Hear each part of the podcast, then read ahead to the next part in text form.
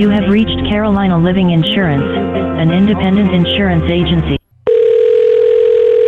Carolina Living Insurance. This is Jared speaking. How can I help you? Jared, it's Joey Giangola. Hey, Joey. How's it going? Good, how you doing, sir? Doing wonderful. This is insurance in your own words from the people who are living and breathing it every day and are struggling to figure out where this industry is going and what they need to do to stay ahead. Hosted by me, Joey Giangola. Get into it.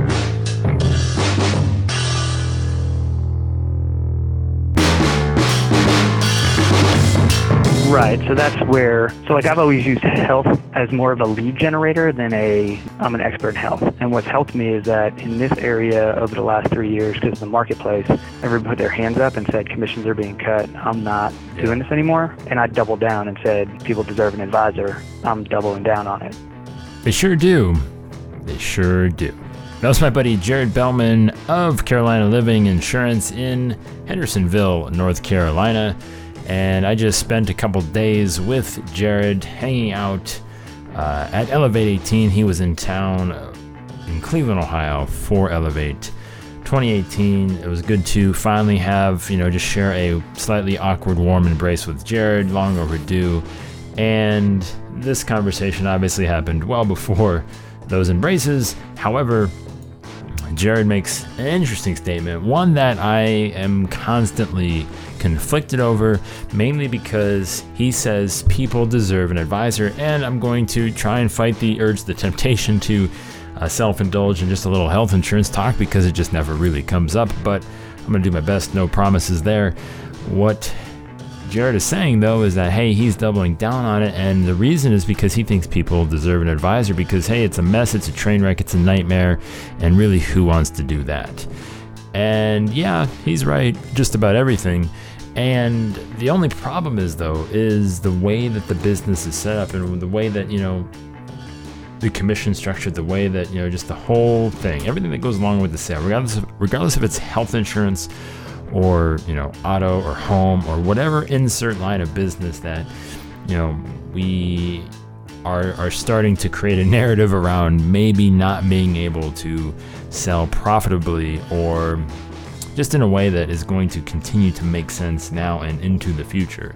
And that's the challenge, right? Because people deserve an advisor. And what does that look like when we are forced or struggle to give them the advisor that they deserve and still keep the doors open, keep the lights on, and keep everybody happy? That's a challenge, right? And and again, going back to Elevate 18, Anthony Iannarino was definitely in the house and he gave a keynote presentation discussing, you know, his philosophy on sales. And one of the things that, you know, really hit home with me more than anything is the idea of starting that relationship as a trusted advisor. That's the most valuable piece of the thing is looking into the future, you know, taking some risk providing some foresight into a potential situation that may or may not become a reality.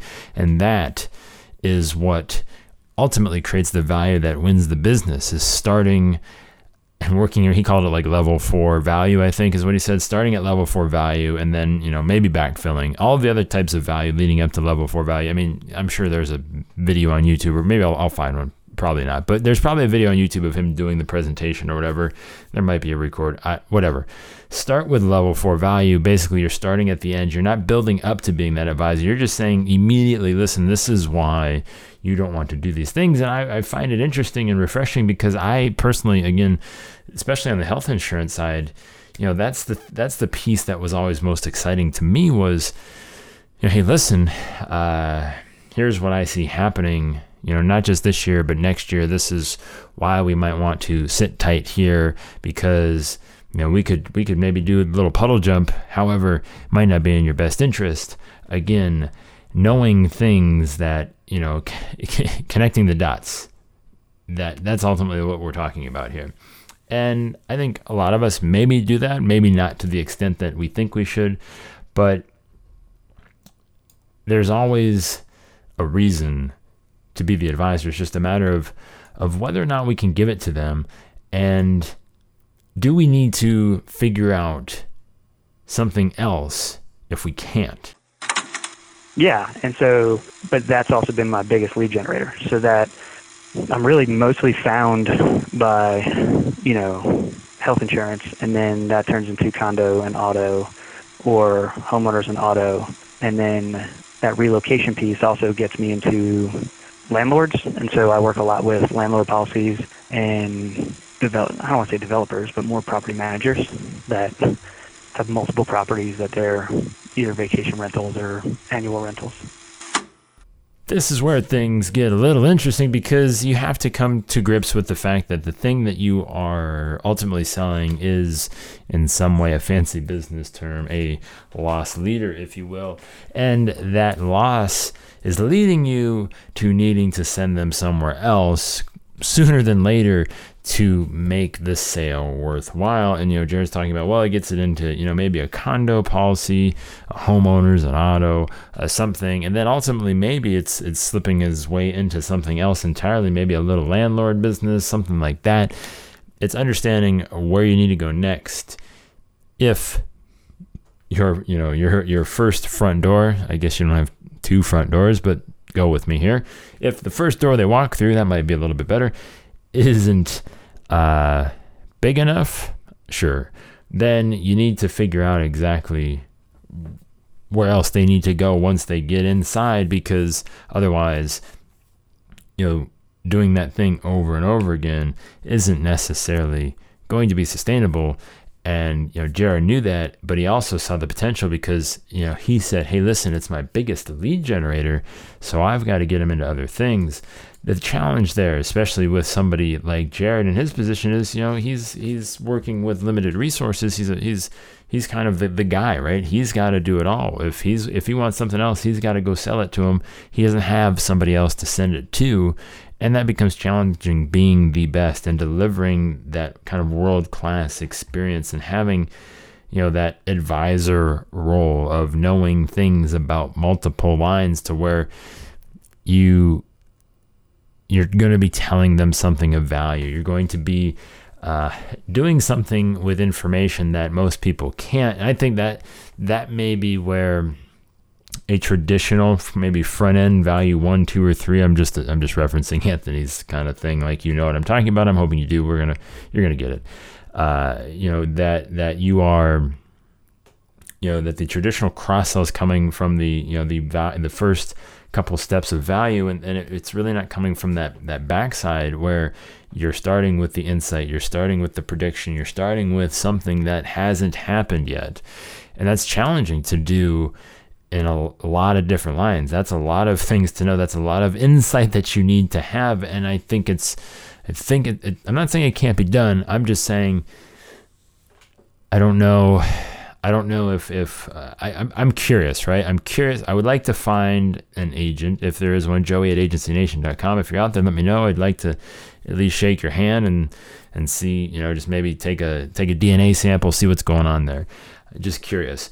However, if what's your propensity for again acquiring those insights, and maintaining that knowledge, and can you do it across you know multiple lines on the home and the auto and all those things to where you can make it you know, profitable.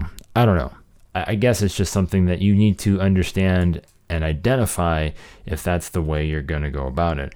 But obviously, selling from that, you know, from the end, from the the, the level four, the, the fourth level of value, that's probably better.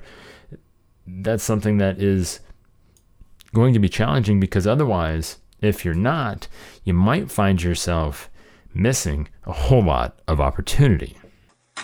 Yeah, so 2016 was really bad, and that was a, a wake-up call for me because I saw so many missed opportunities. And so 2016 became a focus, but I would say I wouldn't say successful, but definitely focus. And so already this year, I have you know my focus this year during open enrollment was exdating and making sure that I have that follow-up. I mean, I even have a calendar five touch over next two years for those health insurance that we have nothing else with. Now, I'm not going to say I know this to be true. I'm not going to speculate. And I guess if I would have known this clip was going to be in the podcast, I might have just asked Jared about this. But let's just maybe push this, nudge it into hypothetical land, and let's just say that, you know, maybe Jared is, you know, he's focusing, he's using this time as as an X date, right? As an opportunity to just kind of feel it out for the future as to what other lines he can acquire. And he knows that this is, he's treating this as a lead generation situation as opposed to, you know, like you said, being an expert in health insurance. And that's where, you know, his biggest lead generation. I'm not saying this is, you know, I know Jared's trying other things at this point, so I'm not gonna not gonna say that this is a uh, you know, a foolish or outlandish situation. It's just a position that Jared found himself in, you know, about six or eight months ago, or, you know, based on a situation that he had and previously operated in. But let's just use this as an example here, not necessarily anything more or less. But if that were to be you and your biggest lead generator is something that you are not the expert in, you're not that trusted advisor, you're not the person that can give you give a prospect value beyond you know what the price is and what the policy details are if you're more worried about getting what you need out of it to justify that lead or or make the whole thing work then you're not able to sell from that fourth position if you will I think that's like I don't know. It feels like a musical term. I don't know. Sounds official. I, it's got to be something else. But you can't sell from. Let's go with it. I like the way I like the way it flows. But if you can't sell, for, if you're not, and you can't because you're too worried about the other thing, that's where it becomes challenging. And this is all just a kind of a, a really a, a fancy game of awareness, right? Of just understanding what it is that you want to sell and who you want to sell it to. So, um, you know, why not? I guess is what it comes down to because if if you can't create that value that, you know, other people need to be that trusted advisor to to to make selling easier to not sell in the commodity realm of the thing, whether it's price, whether it's product or, or what, if you're going with the thing that is more valuable, that is going to drive, you know, I guess retention and you're driving just that overall experience, right? If you're going to do that thing, then you need to have something more in place. You can't be worried about about again an X date or how are you going to you know position this as quickly as possible, flip it into something else because then that will that it will ultimately you know show through right? You're just not focused enough on the thing that's getting them in the door and i mean maybe you have time to you know really just sneak through that first policy, sneak through the health insurance policy, and then slam home the the, the, the fourth position, you know, selling from the fourth position. Is that what I said? Yeah. Maybe you have time to do that. Maybe you don't. I'm just, I'm just tossing out as something to think about because I find it interesting, fascinating that this is, you know, it's more about, it's more about just making the tough decisions and really deciding for yourself what works, what doesn't, and being aware of the things that you know and and ultimately just giving yourself enough confidence to say, hey, I can provide the insights. I can be a advisor. I can be a risk manager. I can look into the future. I could hold my little crystal ball while petting my white cat with a you know smoking jacket and pipe situation happening. I can do all of that, and I probably should be doing that. And if you're not doing that, that's the problem. That's the challenge, you know, to kind of move away from the order taker status and the you know just the reading of the the policy details the the the deck pages the just hey what what kind of coverage do you you know the only reason you should you should ask for what kind of coverage do you have now is just to know what kind of bad decisions they made before I think that's it, right? It's not you, you know, it shouldn't matter what they had before. It should be here's what you need moving forward. I think that's the whole idea, right? Can we give people an advisor even if it doesn't make sense? How do we get them to something that it does make sense in? And will those two worlds really ever live happily ever after?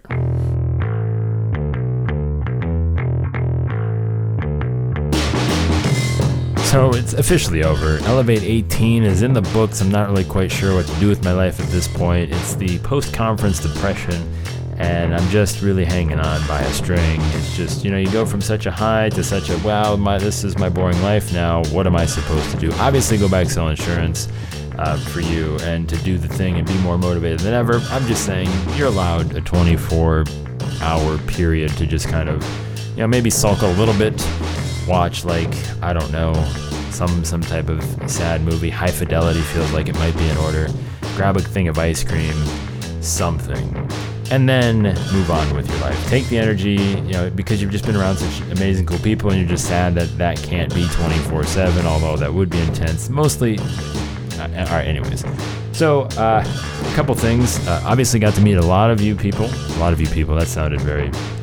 Got to meet a lot of you, uh, which was very cool and really crazy and slightly scary and intimidating and overwhelming, but it was mostly very cool and happy to have a lot of conversations. Um, I do need to point out I, there's a complete group of people that I, I usually I usually like to, to, to mention to people uh, as I, I ran into my, my buddies uh, Jerry and Nancy Nicolo, who I, I joke about their kids having to listen to the podcast in the car. There's a whole demographic of people that I've probably been unnecessarily abusing with my voice, uh, against their will, if you will, uh, for God knows how long.